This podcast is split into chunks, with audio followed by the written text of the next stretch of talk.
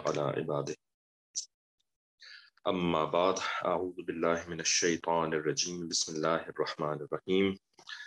ولئن مستهم نفحة من عذاب ربك ليقولن يا ويلنا إنا كنا ظالمين. ونضع الموازين القسط ليوم القيامة. فلا تظلم نفس شيئا.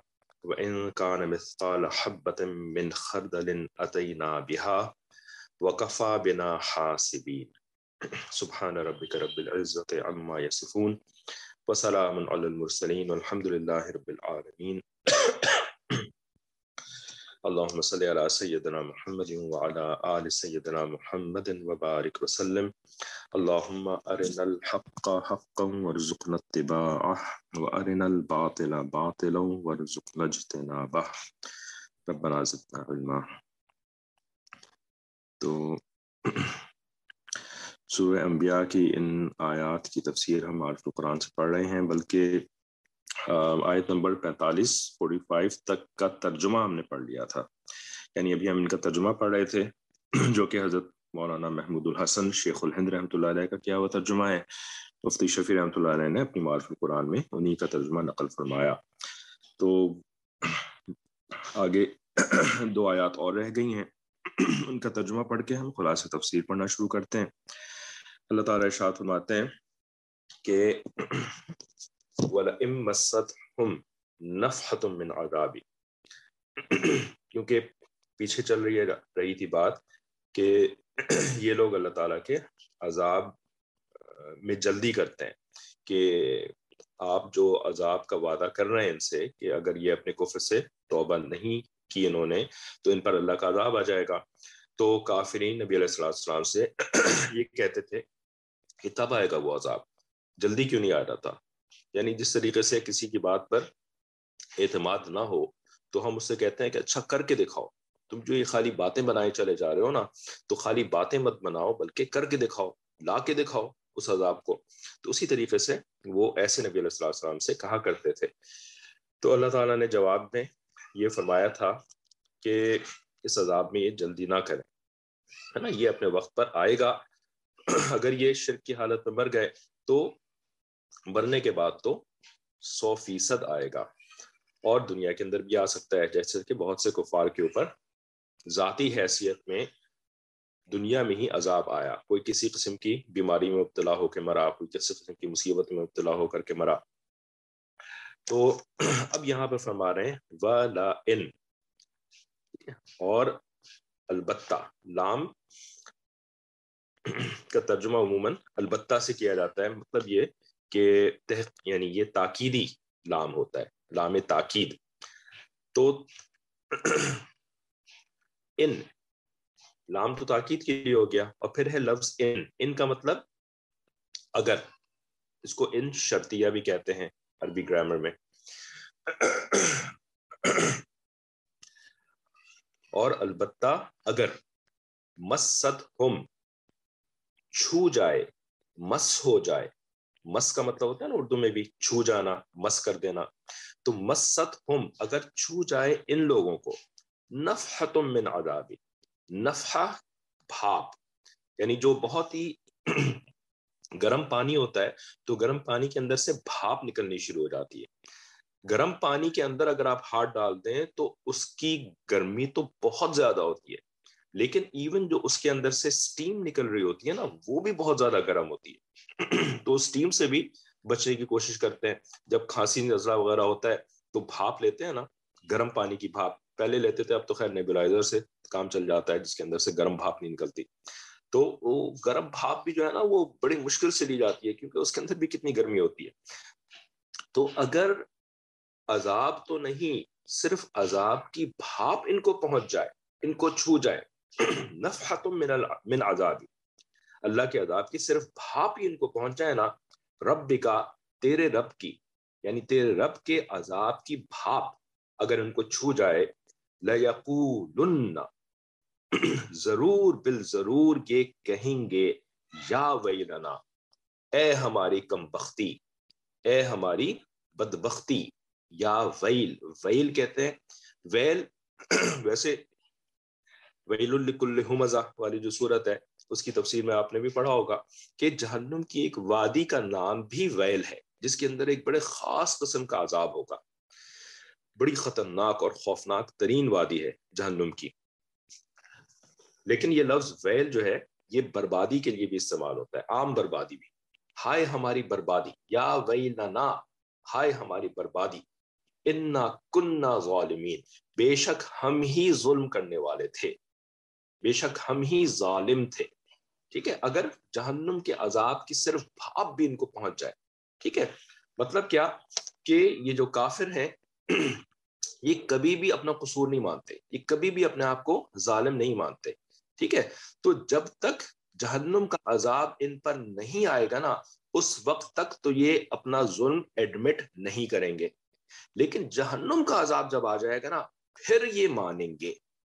پھر یہ اپنے آپ کو ظالم مانیں گے۔ اس سے پہلے تک نہیں مانیں گے۔ حتیٰ کہ روز محشر میں جب ان سے حساب کتاب لیا جا رہا ہوگا نا، تو اگرچہ کہ وہ والا دن بھی بہت خوفناک ہوگا، بہت مشکل ہوگا، قیامت کا دن، لیکن اس مشکل کے وقت میں بھی اپنی غلطی نہیں تسلیم کریں گے۔ اس وقت بھی غلطی تسلیم نہیں کریں گے۔ یعنی یہ ایسی، ایسا، کیا کہیں گے اس کو، ایسا گھی ہے جو کہ انتہائی ٹیڑھی انگلی سے نکلتا ہے۔ یہ تھوڑی بہت ٹیڑھی انگلی سے نکلنے والا گھی نہیں ہے۔ اتنے خبیص ہوتے ہیں، اتنے سخت ہوتے ہیں یہ کافر۔ اتنے سخت ہوتے ہیں اپنے کفر کے اندر، کیونکہ اندر بالکل اندھیرا ہوتا ہے نا ان کے۔ جو بھی کافر ہے، اب یہ ان کے سے مراد ہم کسی دوسرے کی بات نہیں کر رہے، بلکہ ایک ایک اصول کی بات۔ جو بھی کافر ہوتا ہے، اب چاہے اوپر سے اس کا نام مسلمانوں والا ہو چاہے مسلمانوں کے گھرانے میں پیدا ہوا ہو، چاہے مسلمان معاشرے میں رہتا ہو، لیکن اگر اندر سے کفر ہے اس کے، تو اس کا بھی یہی حال ہے۔ تو ہم کوئی امریکہ، یورپ کے اور انڈیا کے ہندوؤں کی بات نہیں کر رہے۔ کافر، جو کہ کوئی بھی ہو سکتا ہے، پاکستان میں رہنے والا بھی ہو سکتا ہے، سعودی عرب میں رہنے والا، ایک بڑا بظاہر مسلمان نظر آنے والا شخص، وہ بھی اندر سے کافر ہو سکتا ہے۔ تو جو بھی کافر ہے اس کے اندر ایسی ہی سختی ہوتی ہے۔ وہ اپنی غلطی کو کبھی بھی تسلیم نہیں کرتا۔ صرف اس وقت کرے گا جب جہنم کا عذاب اس کو آ کر کے لگے گا۔ یا یہ کہ وہ اپنے کفر سے توبہ کر لے۔ اپنے کفر کے اوپر نادم اور شرمندہ ہو جائے اور معافی مانگ لے، آئندہ نہ کرنے کا ارادہ کر لے۔ یہ توبہ ہو گئی۔ اب اس کے بعد وہ ایمان والا بن گیا۔ اب وہ اپنی غلطی کو تسلیم کرے گا۔ ٹھیک ہے؟ تو اب ہمارے لیے اس کے اندر کیا کیا ہدایت کی بات ہے؟ ہمارے لیے کیا پیغام ہے؟ کہ اگر یہ صفت ہمارے اندر ہے نا، صفت، نہ ماننے والی صفت، اپنی غلطی کبھی بھی نہ ماننے والی صفت اگر ہمارے اندر بھی ہے، ہم ہر برائی کا الزام دوسرے بندے پہ ڈالتے ہیں۔ چاہے بیوی ہے، شوہر پہ ڈالتی ہے۔ ہر برائی شوہر کی وجہ سے، ہر مصیبت شوہر کی وجہ سے۔ بہو ہے تو ساس کے اوپر ڈالتی ہے۔ ہر مصیبت میری زندگی میں ساس کی وجہ سے۔ ساس ہے تو بہو کے اوپر ڈالتی ہے، ہر مصیبت بہو کی وجہ سے۔ ہے نا؟ اگر یہ والی صفت ہے نا، تو یاد رکھیں، جان لیں کہ یہ کافروں کی صفت ہے۔ مطلب یہ نہیں کہ آپ کافر ہیں، یہ نہیں کہہ رہے لیکن یہ صفت کافروں والی ہے۔ اور یہ بہت خطرناک بات ہے اگر یہ صفت کسی انسان کے اندر ہے۔ بے شک وہ مسلمان ہے، لیکن اگر یہ صفت اندر ہے نا، تو صفت کا اثر ہوتا ہے انسان کے باطن کے اوپر بھی۔ اور باطن کے اندر سے ایمان کا نور اس صفت کی وجہ سے ختم بھی ہو سکتا ہے۔ ابھی مسلمان ہیں، ابھی سب کچھ کر رہی ہیں، لیکن اگر اس صفت کا علاج نہ کیا تو اس صفت کی وجہ سے کل ایمان کے نور سے محروم بھی کیا جا سکتا ہے۔ تو یہ ان کافروں کے ساتھ کیا ہوگا؟ کہ من عذاب۔ اگر عذاب کے بھاپ بھی ان کو چھو جائے گی نا، تو یہ کہیں گے لَيَقُولُنَّ، ضرور، بل ضرور یہ کہہ اٹھیں گے، یا ویلنا انا کننا ظالمین۔ ایمان والے دنیا کی زندگی میں کہتے ہیں، ربنا ظلمنا انفسنا وان لم تغفر لنا وترحمنا لنکونن من الخاسرین یہ ایمان والوں کی دعا ہوتی ہے، اپنے اوپر سارا بلیم لیتے ہیں۔ انی کنت من الظالمین یونس علیہ السلام، لا الہ الا انت سبحانک، انی کنت من الظالمین میں ظالم ہوں یہ یونس علیہ السلام کی دعا دنیا کی زندگی میں، کیونکہ وہ ایمان والے تھے۔ کافر کی یہ دعا ہوگی، کافر کی یہ ایڈمیشن ہوگی جہنم میں جا کر کے۔ ٹھیک ہے؟ تو ہم بھی ایمان والوں کی صفت اپنا لیں۔ دنیا میں کہنا شروع ہو جائیں اللہ تعالیٰ کے سامنے۔ انا کننا ظالمین۔ ونضع الموازین القسط۔ اور ہم رکھیں گے۔ وضع کرنا کہتے ہیں کسی چیز کو رکھنا۔ تو نضع ہم رکھیں گے الموازین القسط، انصاف کا ترازو۔ انصاف کو وزن کرنے والی چیز، موازین، وازن کی جمع۔ وازن کہتے ہیں وزن کرنے والے کو، بیل یعنی ویٹ کرنے والی چیز کو۔ ویٹ، وہ والی وزن کرنا، ٹھیک ہے؟ تو موازین، وزن کرنے والا، کیونکہ بیلنس کے ذریعے سے، ترازو کے ذریعے سے آپ چیزوں کا وزن کرتے ہیں۔ ایک کلو ہے جی مجھے ایک کلو امرود دے دو۔ تو وہ ترازو کے اوپر رکھتا ہے، دوسری طرف کلو کا پارٹ رکھتا ہے یا پتھر رکھتا ہے کلو والا۔ اور ایک کلو امرود تول کر کے آپ کو دے دیتا ہے۔ آج کل یہاں امرود خرید رہے ہیں، اس وجہ سے وہ امرود ہی یاد آئے گا۔ تو نوع الموازین، ہے نا؟ ہم رکھیں گے وزن کرنے والی چیز۔ کس چیز کا وزن؟ القسط۔ قسط کہتے ہیں انصاف۔ انصاف کا وزن کرنے والی کہ کتنی اس نے انصاف کیا اور کتنا ان سے اس نے انصاف نہیں کیا۔ کتنا اس نے انصاف نہیں کیا۔ انصاف نہیں کرنے کو کو کیا کہتے ہیں؟ انصاف کا تو لفظ انصاف کرنے کے لیے استعمال ہوتا ہے نا۔ جب انصاف نہیں کیا جاتا، اس کے لیے کیا لفظ استعمال ہوتا ہے؟ یہ آپ بتائیں۔ انصاف نہیں، اس کے لیے کیا لفظ ہے؟ ایبسنس آف انصاف یا لیک آف انصاف۔ بالکل صحیح فرمایا۔ ظلم۔ ظلم۔ ٹھیک ہے، زیادتی نہیں۔ زیادتی کا لفظ ضروری نہیں ہے، کیونکہ زیادتی کے لفظ سے یہ لگتا ہے کہ جب آپ کسی چیز کو بڑھا کے کریں، لیکن ظلم جو ہے نا، یہ صرف بڑھانا نہیں ہے، بلکہ گھٹانا بھی ہے۔ جس کو جتنا حق دینا تھا، اس کو اس کے حق سے بڑھا کے حق دینا، یہ زیادتی کہلائے گا نا۔ لیکن ظلم تو بڑھا کے دینا بھی ظلم ہے، گھٹا کے دینا بھی ظلم ہے گھٹا کے دینا بھی ظلم ہے۔ جیسے اللہ تعالیٰ کا جو حق ہے وہ حق ہم بڑھا کے نہیں دیتے کبھی بھی۔ ہم ہمیشہ اللہ کا حق گھٹا کے دیتے ہیں۔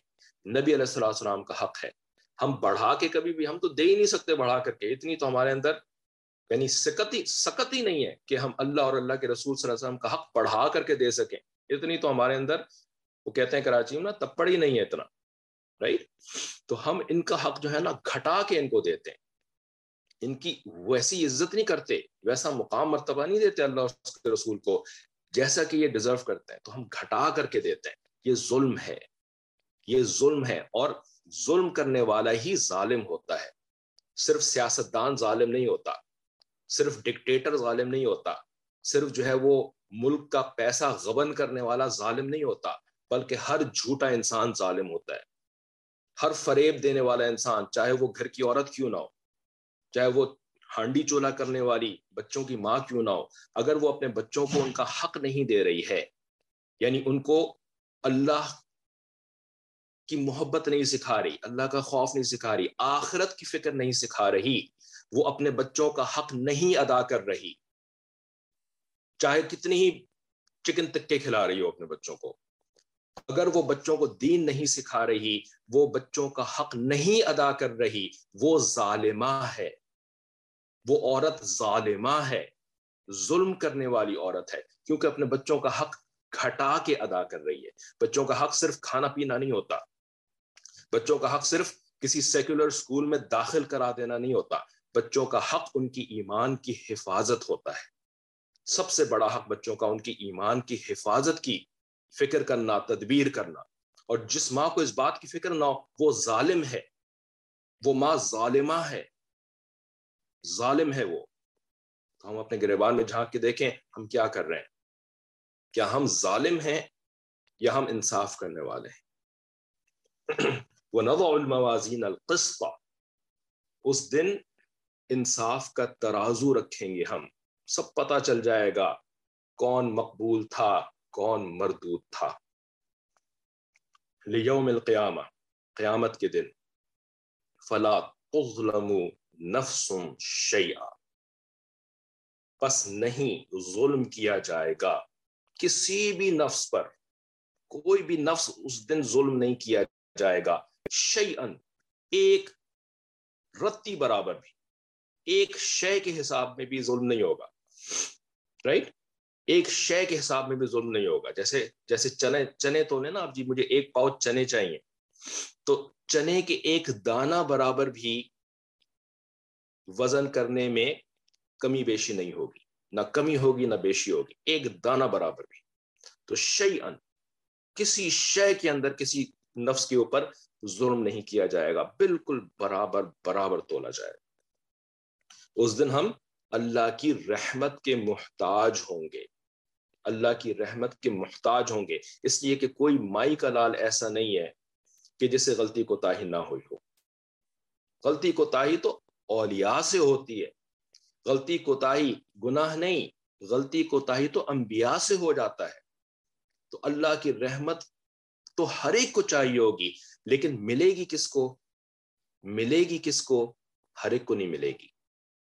وزن تو ہر ایک کا برابر برابر ہوگا، لیکن اللہ کی رحمت ہر ایک کو نہیں ملے گی۔ ان کو ملے گی جو اللہ کی رحمت کے طلبگار ہوتے تھے۔ اللہ کی رحمت کے طلبگار دنیا میں بھی ہوتے تھے نا، اور جو اپنے عملوں پہ ناز کرنے والے تھے جی میرے عمل مجھے بچائیں گے۔ میں اتنی نفلیں پڑھتی ہوں، میں اتنی تصویریں پھیرتی ہوں، میں اتنا لوگوں کو کھانا کھلاتی ہوں، مجھے کیا ہو سکتا ہے؟ میری، مجھے کون کچھ کر سکتا ہے؟ یہ اللہ کی رحمت کی محتاج نہیں سمجھتی تھی اپنے آپ کو۔ اس کے اندر آجزی نہیں تھی ان کے ساری نہیں تھی۔ اللہ کی رحمت کا محتاج کون اپنے آپ کو سمجھتا ہے؟ جس کے اندر آجزی ہو ان کے ساری ہو، جس کے اندر خشیت ہو، خوف ہو، وہ اپنے آپ کو اللہ کی رحمت کا محتاج سمجھتا ہے۔ ایسے شخص کو اللہ تعالیٰ اپنی رحمت سے محروم نہیں کریں گے۔ اگرچہ کہ اس کے ترازو کے اندر وزن اس کے خلاف جا رہا ہوگا، لیکن اللہ تعالیٰ اس کو اپنی رحمت سے پورا فرما دیں گے۔ کیونکہ اس کے اندر انانیت نہیں تھی۔ اس کے اندر تکبر نہیں تھا۔ تو فلا تظلم نفس شیئا، کسی نفس کے ساتھ ایک شے کے برابر بھی ظلم نہیں کیا جائے گا۔ وَإِن كَانَ مِثْقَالَ حَبَّةٍ مِّن خَرْدَلٍ أَتَيْنَا بِهَا جب ہم نے ان آیات کو پچھلی کلاس میں پڑھنا شروع کیا تھا، آپ کو اسی وقت بتا دیا تھا، انتہائی شاہانہ خطاب ہے ان آیات کے اندر۔ انتہائی شاہانہ لرزا دینے والا، دلوں کو پریشان کر دینے والا خطاب۔ پریشان سے مراد وہ والی پریشانی نہیں جو کہ ہمیں اپنے دنیا میں لگی رہتی ہے۔ آخرت کے لیے پریشان کر دینے والا خطاب ہے۔ اپنے ایمان کے لیے فکر مند کر دینے والا خطاب ہے۔ ہولا دینے والا خطاب ہے۔ صرف کرونا کی میڈیا والی خبروں سے خالی۔ ہم ہولاتے ہیں نا، ہمیں ہولانا آتا ہے جب کرونا کی خبریں آتی ہیں اتنے مر گئے، اتنے ہو گئے، اتنا یہ ہو گیا، اتنا وہ ہو گیا، ہم ہولانا شروع کر دیتے ہیں۔ اللہ تعالیٰ نے اپنے قرآن کے اندر آخرت سے ہولانے والی خبریں رکھی ہیں۔ وہ ان کا نہ اور اگر ہوگا، کانا کا مطلب ہونا، اگر ہوگا مسقال فکل کہتے ہیں وزن کو۔ ٹھیک ہے؟ تو مسقال بھی وزن کے لیے حبتن حبا دانے کو کہتے ہیں، دانا لٹرلی دانا، جیسے چنے کے دانے کی مثال دی تھی، یا رائی کا دانا رائٹ چاول کا دانا حبا کسی ایک گرین کو کہیں گے، گرین۔ تو ایک گرین برابر بھی، من خردل خردل خردل جو ہے وہ دانوں میں سے بھی بہت چھوٹا دانا، جس کو رائی کا دانا کہتے ہیں۔ رائی کا دانا، اس زمانے میں اس سے چھوٹا دانا جو ہے وہ اس سے لوگ واقف نہیں تھے۔ ٹھیک ہے؟ تو خردر ان کا لفظ استعمال کیا جاتا تھا سب سے چھوٹے دانے کو بتانے کے لیے، ٹھیک ہے؟ تو دانوں میں سے بھی سب سے چھوٹے دانے کے برابر بھی اگر ہوگا نا اتئی نا بہا، ہم اس کو بھی لے کر کے آئیں گے۔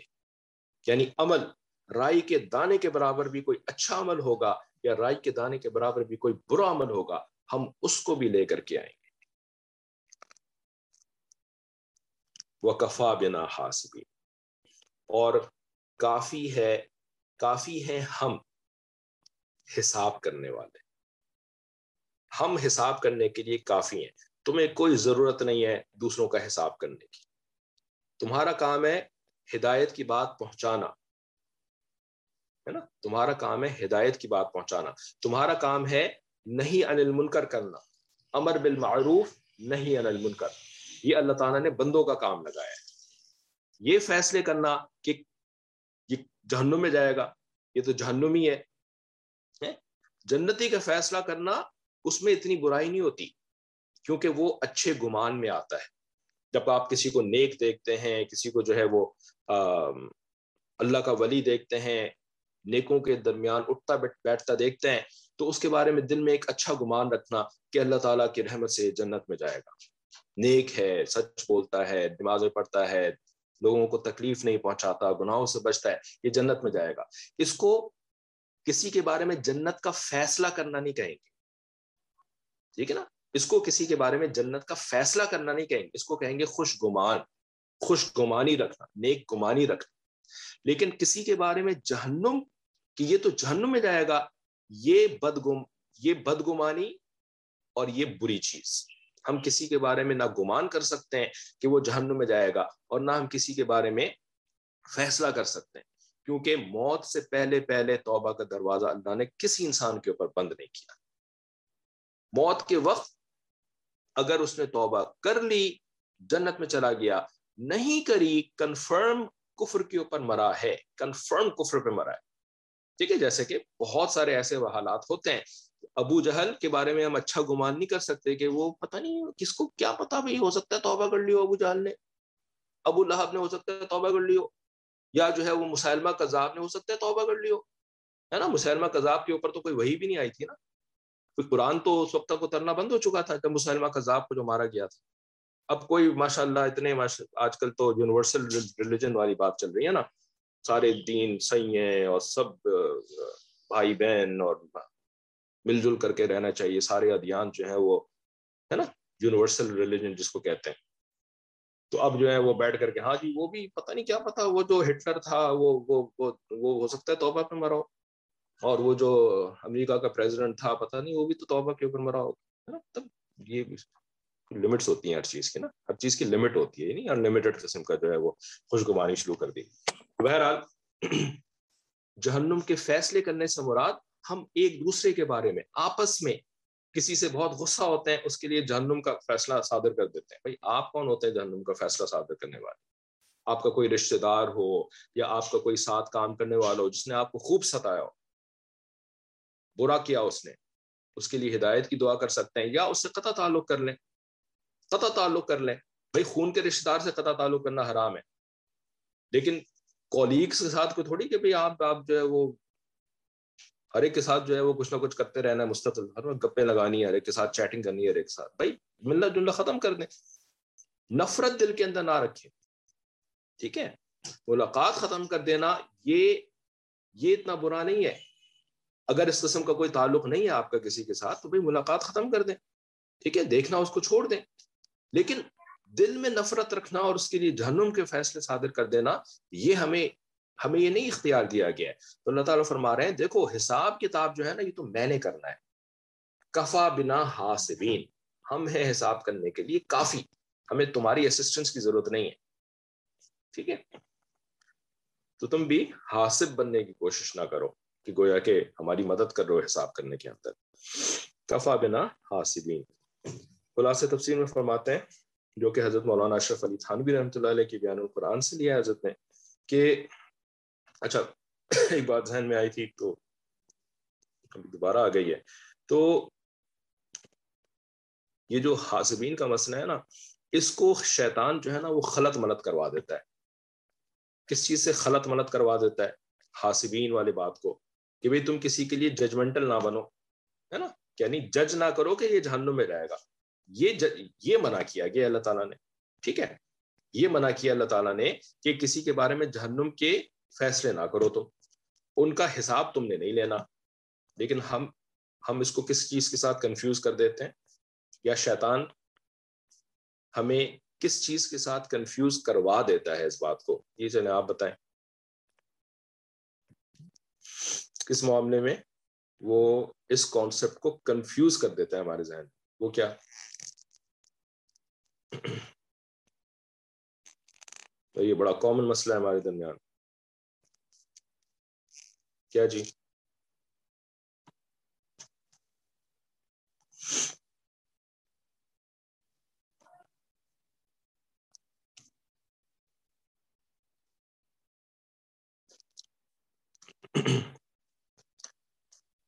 ویسے آج تھوڑی دیر پہلے اس اس کا ذکر بھی کر چکا ہے۔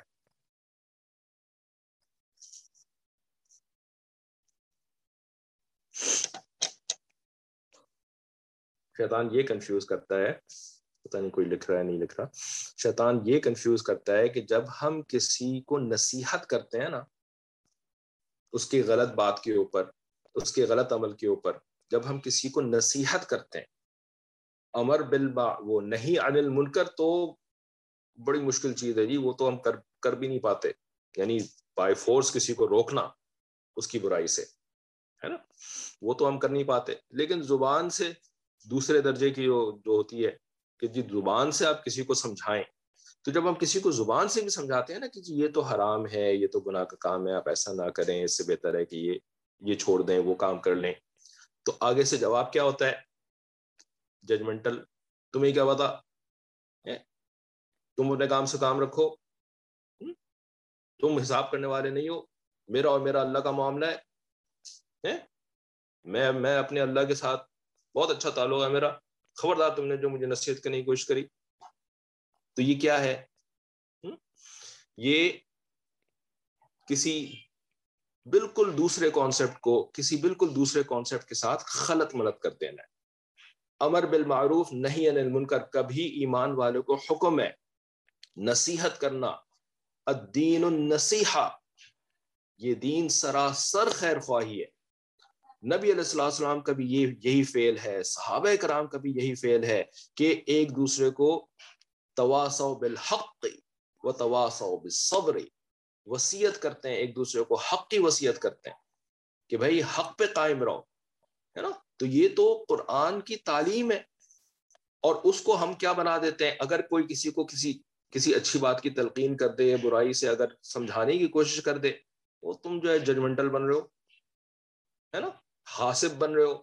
جبکہ اللہ تعالیٰ فرماتے ہیں، کفا بنا حاسبین، ہم ہیں حساب کرنے کے لیے کافی، تو تم کسی کا حساب نہ کرو، تم میرا حساب نہ کرو۔ ہے نا؟ یہ شیطان کی طرف سے، یہ شیطان کی طرف سے۔ شیطان دو باتوں کو اپنے مقصد کے لیے جو ہے نا، اس طریقے سے کنفیوز کرتا ہے، تاکہ ہم نہ ایک پہ عمل کرنے والے بن رہے ہوں، نہ دوسرے پہ عمل کرنے والے بنے۔ ہے نا؟ نہ ادھر کے رہیں، نہ ادھر کے رہیں، کوئی بھی کچھ، کوئی بھی صحیح کام نہ کر سکے ٹھیک ہے؟ تو ایسا بالکل بھی نہیں ہے۔ حال بتہ یہ ضرور ہے کہ نصیحت کرنے کا طریقہ ہوتا ہے۔ ٹھیک، نصیحت کرنا یہ سیکھنے کا کام ہے۔ یہ بغیر سیکھے ہم کرنا شروع کر دیتے ہیں۔ مثال کے طور پر بھائی، نصیحت کرنا جو ہے نا، یہ یہ ہے سیلز۔ سیلز سمجھتے ہیں نا، کوئی کوئی کوئی چیز جو بیچتے ہیں آپ، سیل کرتے ہیں۔ ٹھیک ہے، تو سیل کرنے والا ہوتا ہے سیلز مین۔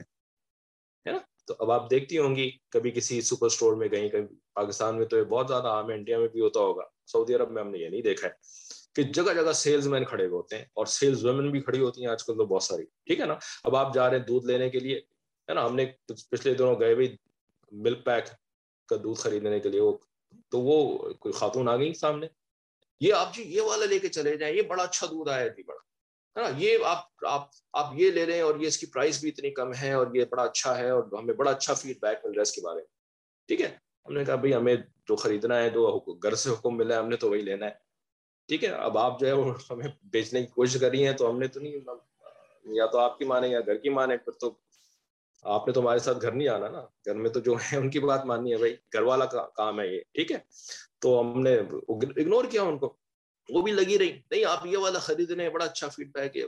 بالآخر جب ہم نے اپنے کام سے کام رکھا اور جو چاہیے تھا، وہی وہی اٹھایا۔ تو پھر انہوں نے چھوٹا سا ایک ڈبا پکڑا اچھا جی ابھی چھوٹا والا ڈبا لے جائیں۔ ہے نا؟ یہ ٹرائی کر کے دیکھیے گا۔ اگر آپ کو پسند آئے نا تو پھر اگلی دفعہ جو ہے وہ آپ یہ والا لے جائیے گا۔ تو یہ کیا کر رہی تھی آنٹی؟ سیلز کر رہی تھی۔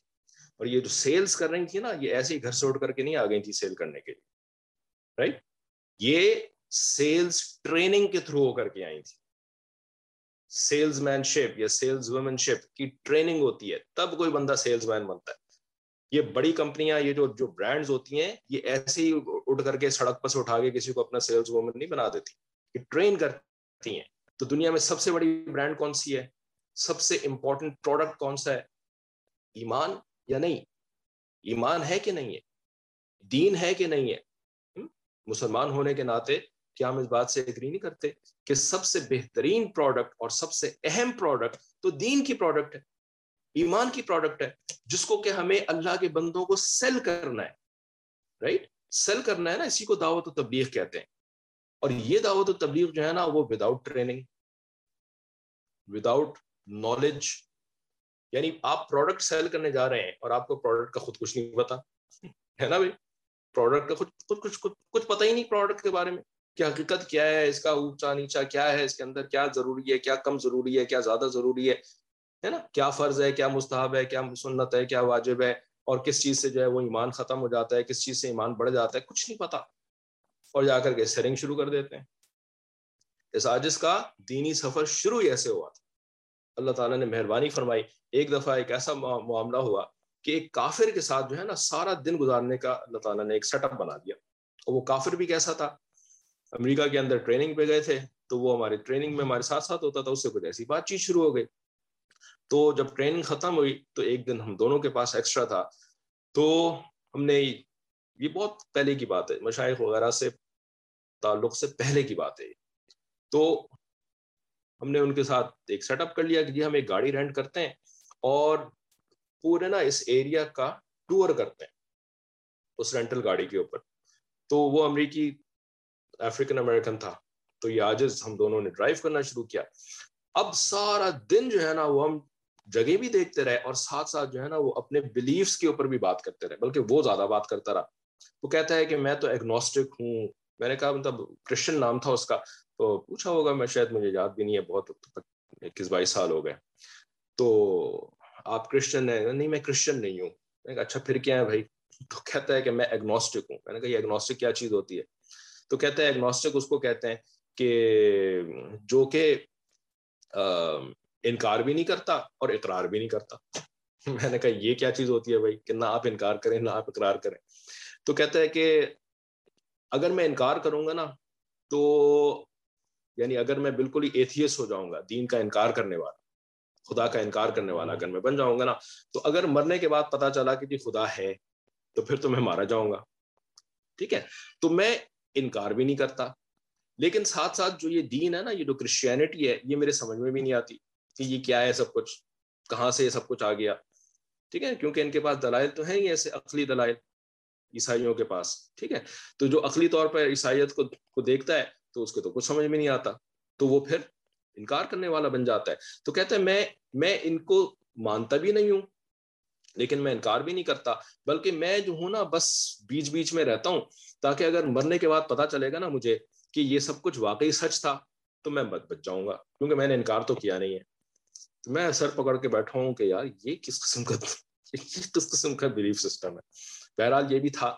تو سارا دن نا پھر اس کے اوپر پھر دین اسلام کے بارے میں بھی کچھ باتیں، جتنا میں تھوڑا بہت پتا تھا اس زمانے میں۔ تو وہ سب باتیں ہوتی رہیں۔ اس کی باتیں سنتا رہا ہم اپنی باتیں بتاتا رہا۔ جب دن ختم ہوا اور پھر وہ اپنی جگہ پہ گیا، میں اپنی جگہ پہ گیا، تو میں نے سوچا یار میں سارا دن اس کو دین بیچنے کی کوشش تو کر رہا تھا اپنا۔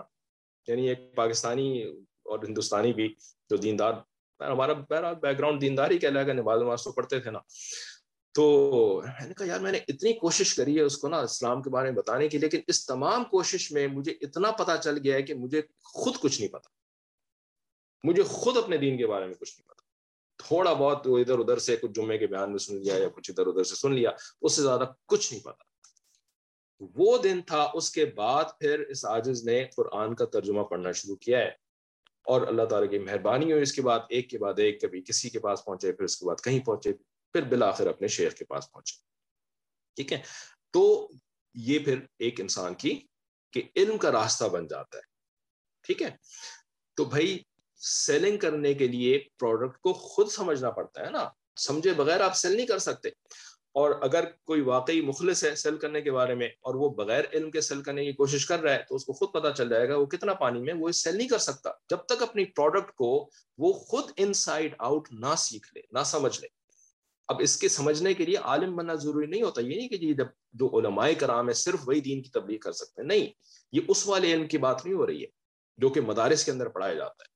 اس علم کے اندر تو بہت کچھ ہوتا ہی ہے، حدیثیں ہوتی ہیں، قرآن کا ترجمہ، تفسیر، سب کچھ ہوتا ہے، لیکن ایک عام آدمی بھی دین کا اتنا علم حاصل کر سکتا ہے کہ وہ دین کی حقیقت کو سمجھ جائے اور اگلے بندے کو سمجھا سکے کہ اس کا دین کیا ہے۔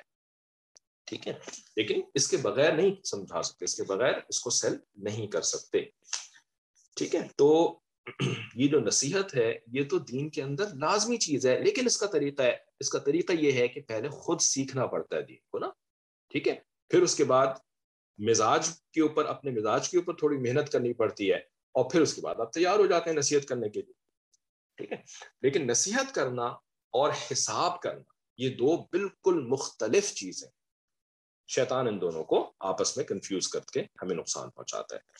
ٹھیک ہے؟ کوئی سوال ہے ترجمے کے اوپر یا اس کانسیپٹ کے اوپر، تو آپ بنا تکلو پوچھ لیجیے ہم جب تک خدا سے تفسیر پڑھنا شروع کرتے ہیں، تو فرماتے ہیں کہ انڈر لائن ترجمے کا لفظ ہوتا ہے اور بریکٹس کے اندر مختصر تفسیر ہوتی ہے۔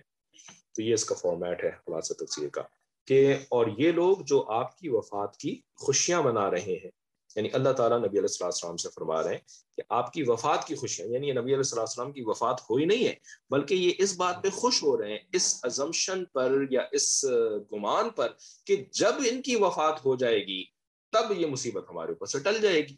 جو ناؤز باللہ اسلام کی شکل میں ہمارے اوپر آئی ہوئی ہے۔ ٹھیک ہے نا کہ ہمارے جو پرانے پرانے دوست، احباب، وہ ہمیں چھوڑ چھوڑ کر کے وہ ہمارے مخالف بن رہے ہیں۔ یہ ان کی مصیبت تھی، ہے نا؟ کہ بھائی بھائی جو ہے نا، ان دونوں کے درمیان لڑائی ہو رہی ہے، خاندان ٹوٹ رہے ہیں۔ کیا مطلب؟ دین کے آنے کے بعد جو کفر اور شرک والے خاندان ہوتے ہیں نا، گناہ والے خاندان ہوتے ہیں، ان میں تفرقہ پڑ جاتا ہے۔ جو نیک ہوتے ہیں، وہ اب جو گناہ گار یا کفر والے ہوتے ہیں، اب ان کے ساتھ ویسا تعلق نہیں رکھ سکتے۔ جیسے کہ پہلے تھا۔ ہاں خیر خواہی والا تعلق رکھتے ہیں، دعاؤں والا تعلق رکھتے ہیں، لیکن ویسے گھل مل کر کے رہنا جیسے پہلے رہ رہے تھے، اب یہ ممکن ہی نہیں ہے۔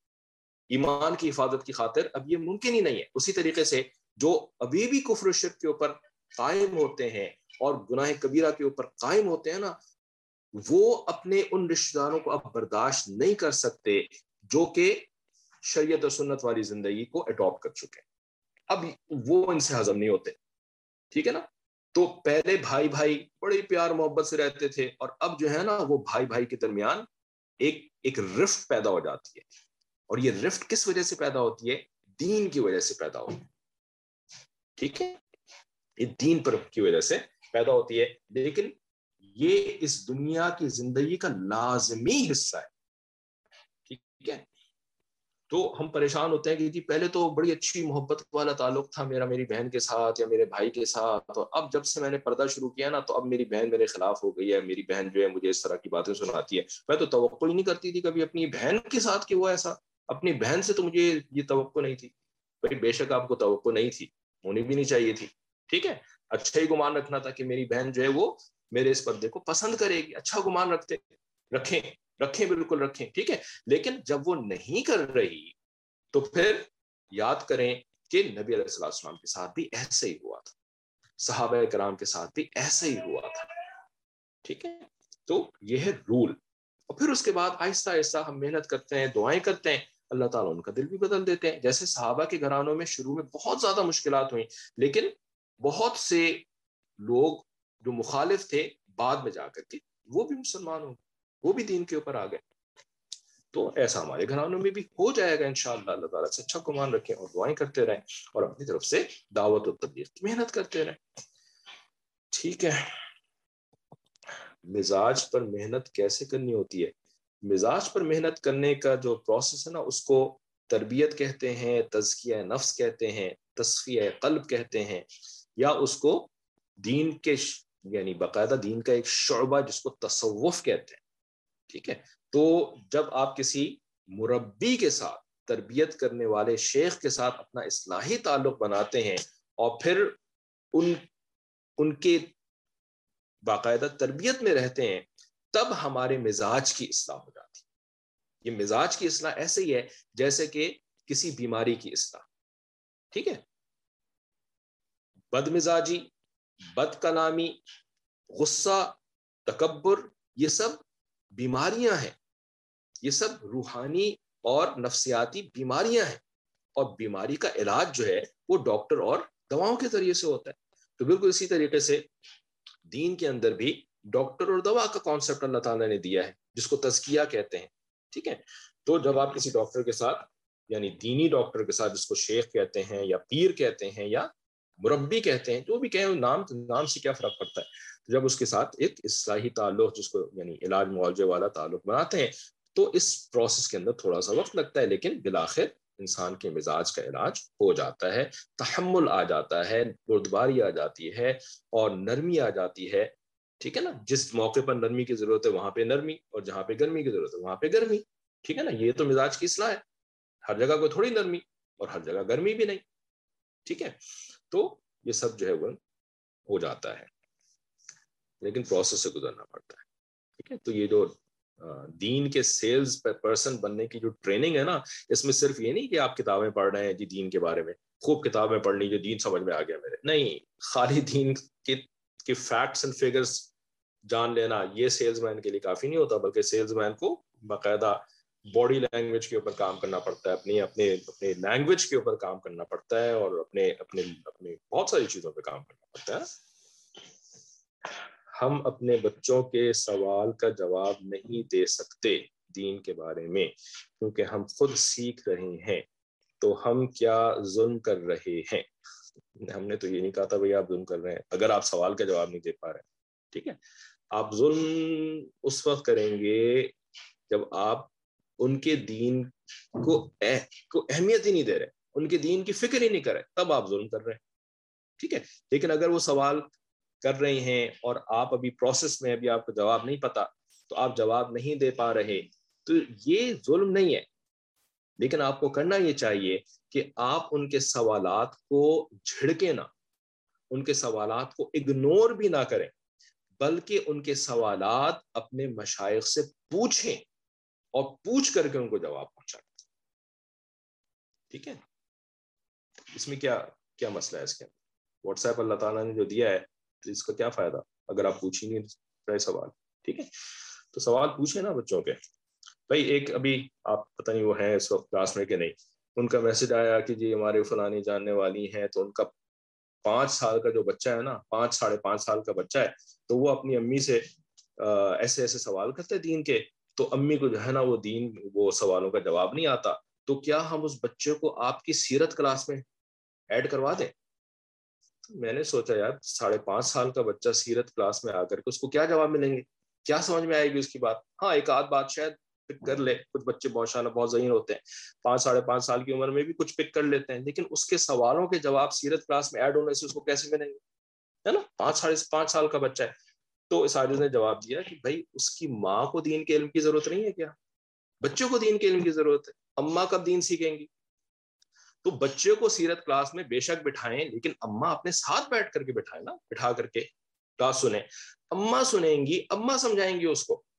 اور پھر اما خود اپنے آپ کو تو درس قرآن کے اندر انرول کریں، ہے نا؟ وہ کب قرآن سیکھیں گی؟ وہ قرآن سیکھیں گی تب بچے کو بھی سکھائیں گے نا۔ بچوں کو بھی کانسیپٹ بتائیں گے نا۔ ٹھیک ہے نا؟ یعنی مزے کی بات یہ تھی کہ یہ نہیں سوال تھا کہ اما کو آپ کی کلاس میں کو انرول کروا لیں، بلکہ وہ پانچ سال کے بچوں کو کلاس میں انرول کروانے کے چکر میں۔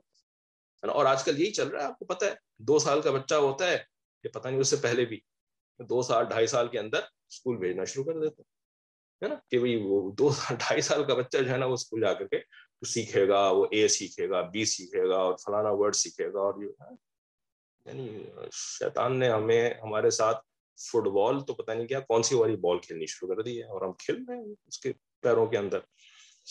اللہ رحم کرے ہمارے اوپر۔ تو بھائی، ماں دین سیکھے گی نا۔ دیکھیں، ہمارے مشائق کے یہاں ایک مقولہ بڑا مشہور ہے۔ فرماتے ہیں، مرد پڑھا تو فرد پڑھا۔ ون انڈیویجل اگر کوئی مرد پڑھتا ہے نا، تو ایک انڈیویجل پڑھتا ہے، جو کہ بڑی اچھی بات ہے، بری بات تھوڑی ہے یہ کہ مرد پڑھا تو فرد پڑھا۔ لیکن عورت پڑھی تو خاندان پڑھا۔ پورا خاندان، کیونکہ ایک عورت جو ہوتی ہے نا، اس کا جو ایریا آف انفلوئنس ہوتا ہے، وہ اس کا گھر ہوتا ہے۔ عورت کا، وہ ڈائریکٹ انفلوئنس کرتی ہے۔ مرد کا انفلوئنس ڈائریکٹ نہیں ہوتا انڈائریکٹ ہوتا ہے۔ بچوں کے اوپر، چاہے ہم مانے یا نہ مانے مرد کا انفلوئنس مرد کا اثر بال واسطہ ہوتا ہے۔ عورت کا اثر بلا واسطہ ہوتا ہے۔ ڈائریکٹ اثر ہوتا ہے۔ تو اگر عورت دین پر آئے گی اور دین سمجھے گی نا، بچے ٹھیک، بچے سیٹ ہو جائیں گے۔ ٹھیک ہے نا؟ یہ ہو نہیں سکتا کہ عورت صحیح دین کو سمجھ لے اور بچے دین کے پڑھنا ہے نا؟ ایکسپشن اور آلویز دیئر لیکن رول یہ ہے کہ ایسا ہی ہوتا ہے۔ لیکن عورت ہی خود بات نہ سمجھ رہی ہو، خود ہی نہ مانتی ہو، خود ہی جو ہے وہ اس کو ہر وقت ہی ایک تکلیف رہتی ہو دین کے ساتھ، تو اوپر سے وہ عالمہ بھی بن جائیں گے نا، اس کے بچے دین پر نہیں آنے والے۔ ٹھیک ہے نا؟ تو عورت کا اتنا زیادہ اثر ہوتا ہے۔ یہی بات ہمارے مشائق بھی ہمیں سمجھاتے رہے۔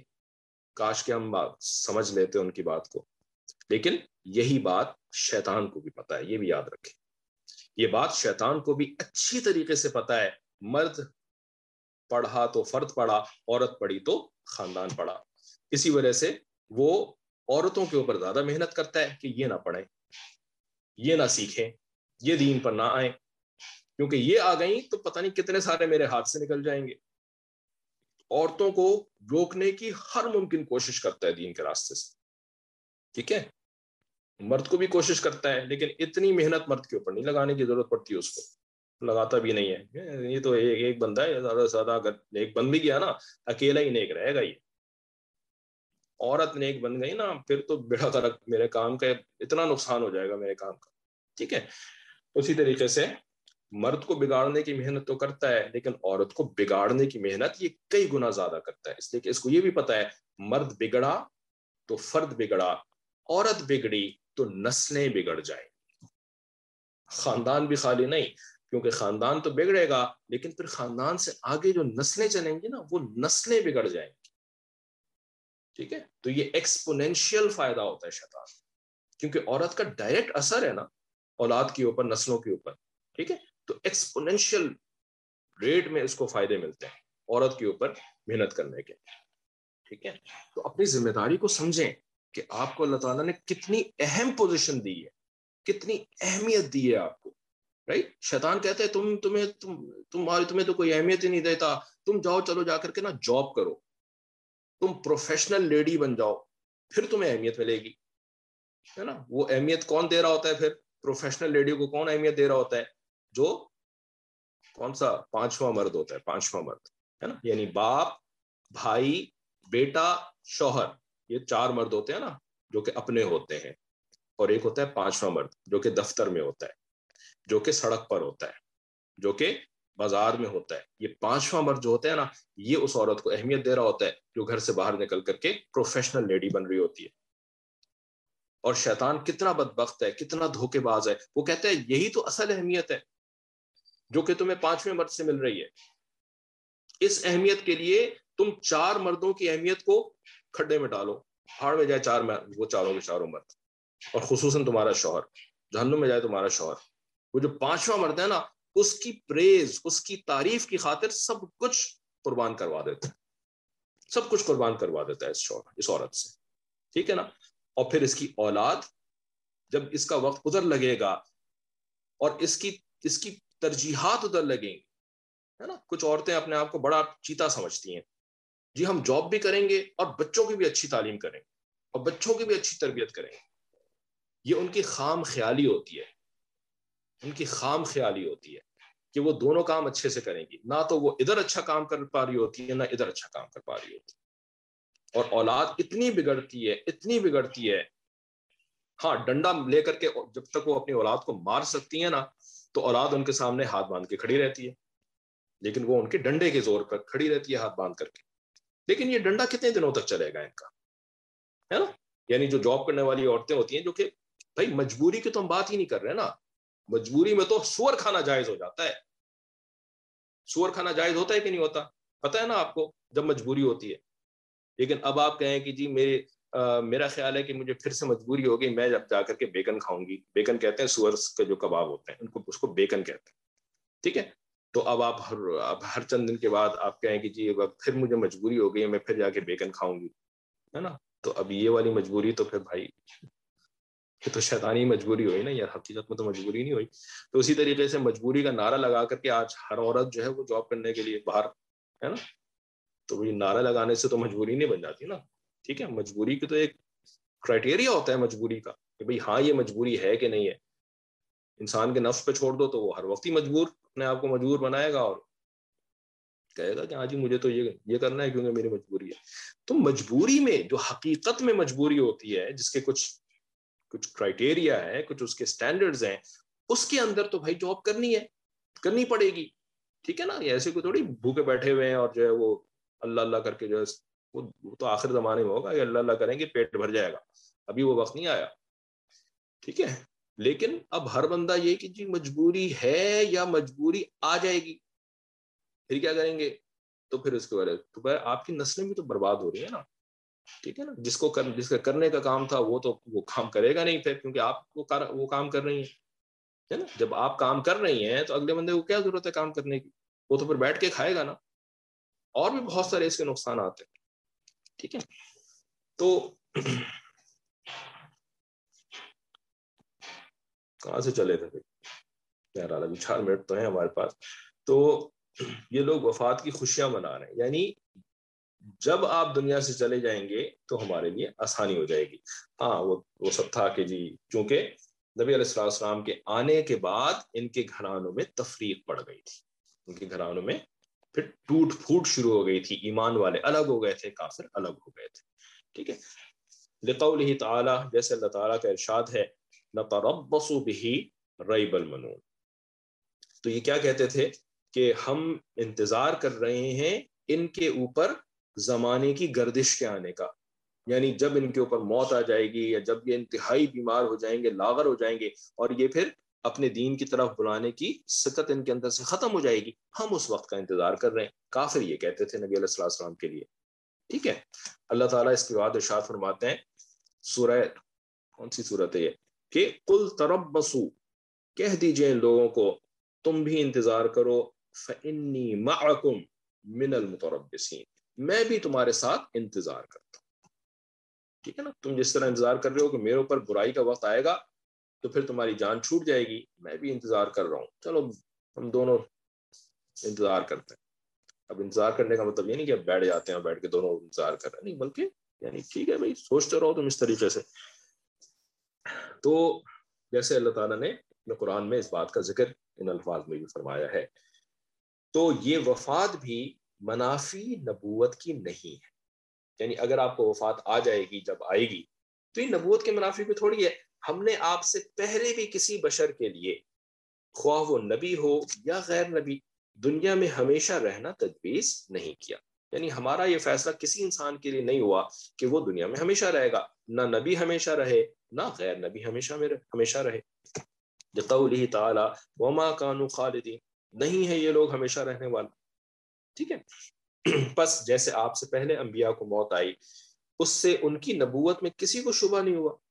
ان سب کو پتا تھا، کفار مکہ کو اور سرداران مکہ کو، کہ موسیٰ علیہ السلام پر بھی موت آئی اور جو ہے وہ زکری علیہ السلام پر بھی موت آئی، ابراہیم علیہ السلام پر بھی موت آئی اور یعقوب علیہ السلام پر بھی موت آئی حود علیہ السلام، صالح علیہ السلام، سب دنیا سے مر کر کے رخصت ہوئے۔ رائٹ تو اب آپ کے بارے میں یہ کیا سوچے چلے جا رہے ہیں کہ جب یہ مریں گے تو ان کا کام ختم ہو جائے بھائی، ان کا کام ختم نہیں ہوا، ان کا کام کیسے ختم ہو جائے گا؟ ٹھیک ہے؟ عیسیٰ علیہ السلام کو بھی تو موت آئے گی نا، ابھی نہیں آئی، لیکن بعد میں تو آئے گی ان کو بھی، ٹھیک ہے؟ تو اس سے ان کی نبوت میں تو کوئی شبہ نہیں ہوا نا۔ اسی طرح آپ کی وفات سے پہلے، آپ کی وفات سے آپ کی نبوت میں کوئی شبہ نہیں ہو سکتا۔ خلاصہ یہ ہے کہ نبوت اور موت دونوں ایک شخص میں جمع ہو سکتی ہیں۔ ٹھیک ہے؟ پھر یہ کہ اگر آپ کا انتقال ہو جائے تو کیا یہ لوگ دنیا میں ہمیشہ ہمیشہ ہمیشہ کو رہیں گے؟ آخر یہ بھی مریں گے پھر خوشی کا کیا مقام ہے؟ کس بات پہ خوش ہوتے ہو بھائی؟ مطلب یہ کہ آپ کی وفات سے ان کی خوشی اگر ابطال نبوت کے لیے ہے یعنی ان کا خیال ہے کہ نب... مرنے سے نبوت بھی ختم ہو جاتی ہے یعنی نبوت کا کام ختم ہو جاتا ہے ٹھیک ہے؟ تب تو ما جعلنا لبشر آخر الخ کا مطلب آخر تک اس, اس آیت یعنی یہ آیت آخر تک تو یہ اس کا جواب ہے اس بات کا۔ کہ بھئی ہم نے کسی نبی کو جو ہے وہ ایسا نہیں بنایا، کسی بندے کو ایسا نہیں بنایا کہ وہ ہمیشہ ہمیشہ رہے۔ ٹھیک ہے؟ اور اگر ذاتی بوجھ وہ عداوت سے ہے یعنی یہ اس وجہ سے آپ کی موت کا انتظار کر رہے ہیں کیونکہ ذاتی طور پر آپ سے نفرت کرتے ہیں اور آپ سے حسد کرتے ہیں۔ ٹھیک ہے؟ تو اف ام متا اگر آپ مر گئے تو یہ بھی تو ہمیشہ رہنے والے نہیں ہیں۔ ٹھیک ہے؟ بہرحال یہ تفصیلی جواب ہے اس بات کا۔ تو اس کا جواب یہ ہے کہ غرض ہر حال میں یہ انتظار محمل اور لغف ہے۔ یعنی یہ جو آپ کی موت کا انتظار کر رہے ہیں نا، یہ بالکل محمل یعنی بالکل جس چیز کے کوئی کوئی کوئی مطلب نہیں ہوتا نا، بے معنی، محمل، بے معنی اور لغف کا مطلب کھیل کود۔ ٹھیک ہے، بیکار کی بات ہے بالکل۔ اور موت تو ایسی چیز ہے کہ تم میں ہر جاندار موت کا مزہ چکھے گا۔ اور یہ جو ہم نے چند روزہ تم کو زندگی دے رکھی ہے، تو اس سے مقصود اس سے مقصود محض یہ ہے کہ ہم تم کو بری بھری حالتوں سے اچھی طرح آزماتے ہیں۔ اللہ تعالیٰ نے ہر انسان کو چند دنوں کے لیے دنیا میں بھیجا ہے۔ ٹھیک ہے نا؟ کوئی ساٹھ سال رہے گا، وہ بھی چند دن ہے کوئی اسی نوے سال رہے گا، وہ بھی چند دن ہے کوئی دو تین سال رہے گا، وہ بھی چند دن ہی ہے اللہ کے دنوں کے حساب سے ان کی کوئی حیثیت نہیں ہے۔ تو مقصد کیا ہے بھائی؟ مقصد یہ نہیں کہ دنیا میں آؤ اور دنیا کو سیٹ کر لو۔ دنیا میں آؤ اور دنیا کو جو ہے نا وہ جنت بنا کے چلے جاؤ۔ یہ مقصد نہیں ہے، ٹھیک ہے؟ یا دنیا کے اندر اسلامی نظام کو نافذ کر کے جاؤ، یہ بھی مقصد نہیں ہے، ٹھیک ہے نا؟ مقصد کیا ہے کہ تمہیں آزمانا۔ تم اچھی بری حالتوں میں کیسے ریئیکٹ کرتے ہو؟ دنیا کو سدھارنا اس لیے، اس کے لیے ہم نے تمہیں ادھر نہیں بھیجا ہے۔ سڑکیں بناؤ یا جو ہے مسجدیں بناؤ یا جو ہے وہ ہاسٹلس ہاسپٹل بناؤ اور لوگوں کو کا علاج کر دو یہ کر دو۔ نہیں یہ تمہارا مقصد نہیں ہے، یہ اللہ نے کرنا ہے، یہ اللہ کے کرنے کا کام ہے۔ تمہارا کام یہ ہے، تمہیں جو حکم دیا جا رہا ہے، اس حکم کو انجام دینے کی کوشش کرو۔ تمہیں جو حکم دیا جا رہا ٹھیک ہے؟ اور شیطان کا کیا مقصد ہے؟ شیطان کا مقصد یہ ہے کہ انسان کو اس پر سے ہٹائے کہ جو حکم دیا جا رہا ہے نا، اس پہ عمل کرنے کی بجائے یہ انسان جو ہے نا دنیا سنوارنے میں لگ جائے، دنیا سدھارنے میں لگ جائے رائٹ جو کہ اس کو، اس کا کام نہیں تھا کرنے کا، یہ دنیا سدھارنے میں لگ جائے۔ ٹھیک ہے؟ یہ بڑی آسان سی ایک ایکویشن ہے۔ اب اس کے اوپر تفصیل بڑی ساری ہے۔ وہ پھر وہ مولوی صاحب تو جی چاہتے ہیں کہ مسلح پہ کھڑے رہیں اور بس نماز پڑھتے رہیں، عبادت کرتے رہیں اور یعنی دنیا میں کوئی ان کا عمل دخل نہیں ہونے۔ بھائی، یہ ہم نے کہا ہی نہیں کبھی۔ خواہ مخواہ اپنی طرف سے ہمارے منہ میں الفاظ ڈالنی ہے کہ مولوی صاحب جو ہے وہ دنیا سے ڈس انگیج کرنے کی تعلیم دے رہے ہیں۔ نہیں، ہم تو ڈس انگیج کی تعلیم نہیں دے رہے۔ ٹھیک ہے نا؟ اللہ کا حکم اگر ہے کہ تم دنیا کے اندر یہ والا کام کرو جا کر کے، سیاست کرو، حکومت کرو، جہاد کرو، ہے نا؟ تو وہ اللہ کا حکم ہے، اس حکم کے اوپر عمل کریں گے۔ ٹھیک ہے نا؟ اللہ کا حکم تو نبی علیہ السلام کے اوپر تھا۔ کہ پہلے تو تم بیٹھ کر، آپ صلی اللہ علیہ وسلم بیٹھ کر کے نغار حرام میں مراقبہ کریں۔ تو نبی علیہ السلام نے مراقبے کیے ٹھیک ہے؟ پھر اس کے بعد ڈھائی سال تک جو ہے نا وہ حکمی آنے بند ہو گئے۔ ٹھیک ہے نا؟ بس اتنا آتا تھا، آپ نبی ہیں، آپ نبی ہیں، آپ نبی ہیں۔ ڈھائی سال تک نبی علیہ السلام نے اور کوئی کام نہیں کیا، سوائے اس کے کہ انتظار کر رہے تھے، انتظار کر رہے تھے۔ ڈھائی سال کے بعد نبی علیہ السلام حکم ہوا، یا یو المدثر قم فانذر۔ اے مدثر چادر میں لپٹنے والے کھڑے ہو جائیے اور ڈرانا شروع کر دیے۔ نبی علیہ السلام نے ڈرانا شروع کر دیا۔ ہے نا؟ تو بھائی نبی علیہ السلام نے تو حکم کے اوپر عمل کیا۔ اپنی طرف سے ساری کفر بھی تھا، شرک بھی تھا۔ کافر جو ہے وہ ظلم بھی کرتے تھے۔ نبی علیہ السلام نے تلوار تو نہیں اٹھائی۔ کیا تلوار چلانی نہیں آتی تھی آپ صلی اللہ علیہ وسلم نبی علیہ السلام کے دوست نہیں ہوتے تھے۔ ابو بکر اور اتنے سارے اور بھی دوست ہوتے تھے۔ ان کے ساتھ مل کر کے کفار مکہ کے مظالم کا قلع کما کرنے کے لیے نبی علیہ السلام تو کبھی بھی نہیں اٹھے۔ ہیں بھائی، اٹھے کبھی؟ آپ صلی اللہ علیہ وسلم سے زیادہ نرم دل والا، آپ صلی اللہ علیہ وسلم سے زیادہ حساس کوئی ہو سکتا ہے؟ کہ معاشرے کی برائیاں جس کے اوپر اثر کرتی ہوں، کوئی ہو سکتا ہے؟ لیکن نبی علیہ السلام تو ڈھائی سال وہی آنے کے بعد بسم ربک الذی خلق آنے کے بعد ڈھائی سال تک جو ہے وہ یعنی چلو چالیس سال سے پہلے تو وہی آئی نہیں تھی نا، لیکن چالیس سال کے بعد جب وہی آ گئی تو ڈھائی سال تک کتنے تنظیمیں بنائیں آپ صلی اللہ علیہ وسلم نے؟ اس زمانے میں تنظیمیں نہیں بنتی تھیں، کسی آج تنظیمیں بنتی ہیں، پہلے نہیں بنتی تھی آپ صلی اللہ علیہ وسلم تو نہیں کیا کبھی یہ کہا جب حکم آ گیا، تب کیا۔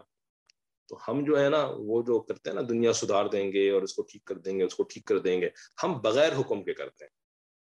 جس کی وجہ سے فساد آتا ہے۔ ٹھیک ہے۔ تو ہم بھی حکم کے اوپر، اب حکم جو ہے وہ اگر نماز کا حکم ہے، اس وقت نماز پڑھنی ہے بھائی حکم جو ہے زکوٰۃ کا حکم ہے، اس وقت زکوٰۃ دینی ہے، روزہ کا حکم ہے، روزہ روزہ رکھنا ہے۔ اور جب حکم آئے گا کہ جی آپ دعوت و تبلیغ کا کام کریں یعنی اپنے اوپر سے ہم، ہمیں حکم وہی کے ذریعے سے نہیں آئے گا، ہمیں حکم اپنے مشاہد کی طرف سے آئے گا۔ ٹھیک ہے؟ یہ ایک اللہ تعالیٰ نے سسٹم بنایا ہے۔ اوپر سے حکم آتا ہے، بھائی۔ ٹھیک ہے؟ تو اس وقت پھر ہم یہ والا کام بھی کریں گے۔ صحیح ہے۔ اپنی طرف سے نہیں کرنا یہ سارے کام۔ یہ بڑا مشکل کام ہے ویسے۔ جذبات میں ہم ہم بھی بہ کر کے نا بہت سے کام شروع کر دیتے ہیں اپنی طرف سے۔ پھر اس کے بعد اللہ تعالیٰ مہربانی فرماتے روک دیتے ہیں۔ لیکن کم از کم ہم انٹلیکچولی اگری تو کریں نا اس بات کو کہ جی ہم نے حکم کے اوپر عمل کر ٹھیک ہے نا؟ غلطی ہو جاتی ہے غلطی کے اوپر اللہ تعالیٰ سے معافی مانگتے رہتے ہیں۔ بہرحال تو تو اس دنیا کا مقصد، دنیا کی زندگی کا مقصد جو ہے، وہ اللہ کے حکموں کے اوپر آزمائش کہ ہم نے عمل کیا یا عمل نہیں کیا۔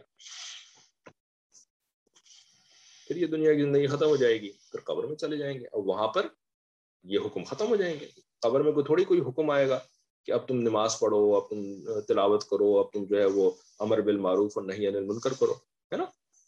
یعنی آپ یہ تھوڑا بس آپ سے دو چار منٹ اور لے کے آج ختم کرے گا کہ ذرا ذرا تھوڑا سا اپنے تصور کو ذرا سا استعمال کریں کہ دنیا کی زندگی جو ہے وہ ہزاروں سال کی زندگی ہے نا؟ ٹھیک ہے؟ پتہ نہیں اب تک جو ہے وہ اگر ہم کچھ کیلکولیشن کریں تو چھ سات ہزار سال تو سمجھ میں آتے ہیں کہ ہاں جی دنیا کو دنیا میں انسان کو آئے ہوئے چھ سات ہزار سال ہو چکے ٹھیک ہے؟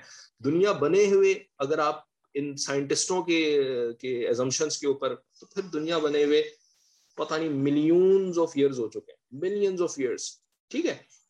اچھا ملینز آف ایئرس اگر پہلے سے ہو چکے ہیں اور پھر آج کے بعد قیامت جب دنیا تباہ ہو جائے گی، پتہ نہیں کتنے ہزار سال جو ہے وہ آگے آنے والے ٹھیک ہے؟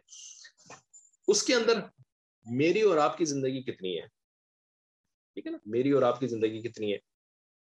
سو سال ہے نا، بڑھیا رہ کر کے اگر مریں گی تو سو سال، نوے سال، ستر سال، اتنی سی زندگی ہے۔ ہزاروں سال دنیا کی زندگی، ہماری زندگی زیادہ سے زیادہ ساٹھ، پینسٹھ سال۔ ٹھیک ہے؟ اور اس کے اندر جو کرنا ہے، سو کرنا ہے۔ نہ اس سے پہلے کچھ کر سکتے تھے اور نہ اس کے بعد کچھ کر سکتے پھر اس کے بعد قبر میں جائیں گے، عمل کا ٹائم ختم، ساری کارکردگی ختم۔ ہے نا، وہاں پہ بیٹھ کر کے صرف کھا رہے ہوں گے، جو یہاں پہ کمایا ہوگا نا، وہ وہاں پہ کھا رہے ہوں گے۔ ٹھیک ہے نا؟ تو ذرا اپنے آپ کو تصور کی نگاہ سے ہم اگر ہم دیکھیں نا، تو ہم کتنے انسگنیفیکنٹ ہیں۔ ہماری زندگی کتنی انسگنیفیکنٹ ہے۔ نا؟ ہزاروں سال سے چلنے والی زندگی دنیا، اس میں ہم کیا کر سکتے ہیں؟ بھائی ہمارا تو بس یہی ساٹھ سال ہے، جو ہماری اپنی زندگی ہے نا دس از ایوری تھنگ فار اس یہی ہمارا سب کچھ ہے، یہی ہماری جمع پونجی ہے۔ اسی میں جو کرنا ہے، وہ اپنے لیے کرنا ہے، ٹھیک ہے نا؟ اور جو نہیں کیا، ضائع کر دیا، اپنا نقصان۔ کیا اور کچھ بھی نہیں ہونے والا ہے۔ ٹھیک ہے، تو اللہ تعالیٰ ہمیں بات کو سمجھنے کی اور اس کے بارے میں فکر کرنے کی توفیق عطا فرمائے۔ وہ آخر الدعوانا الحمد للہ السلام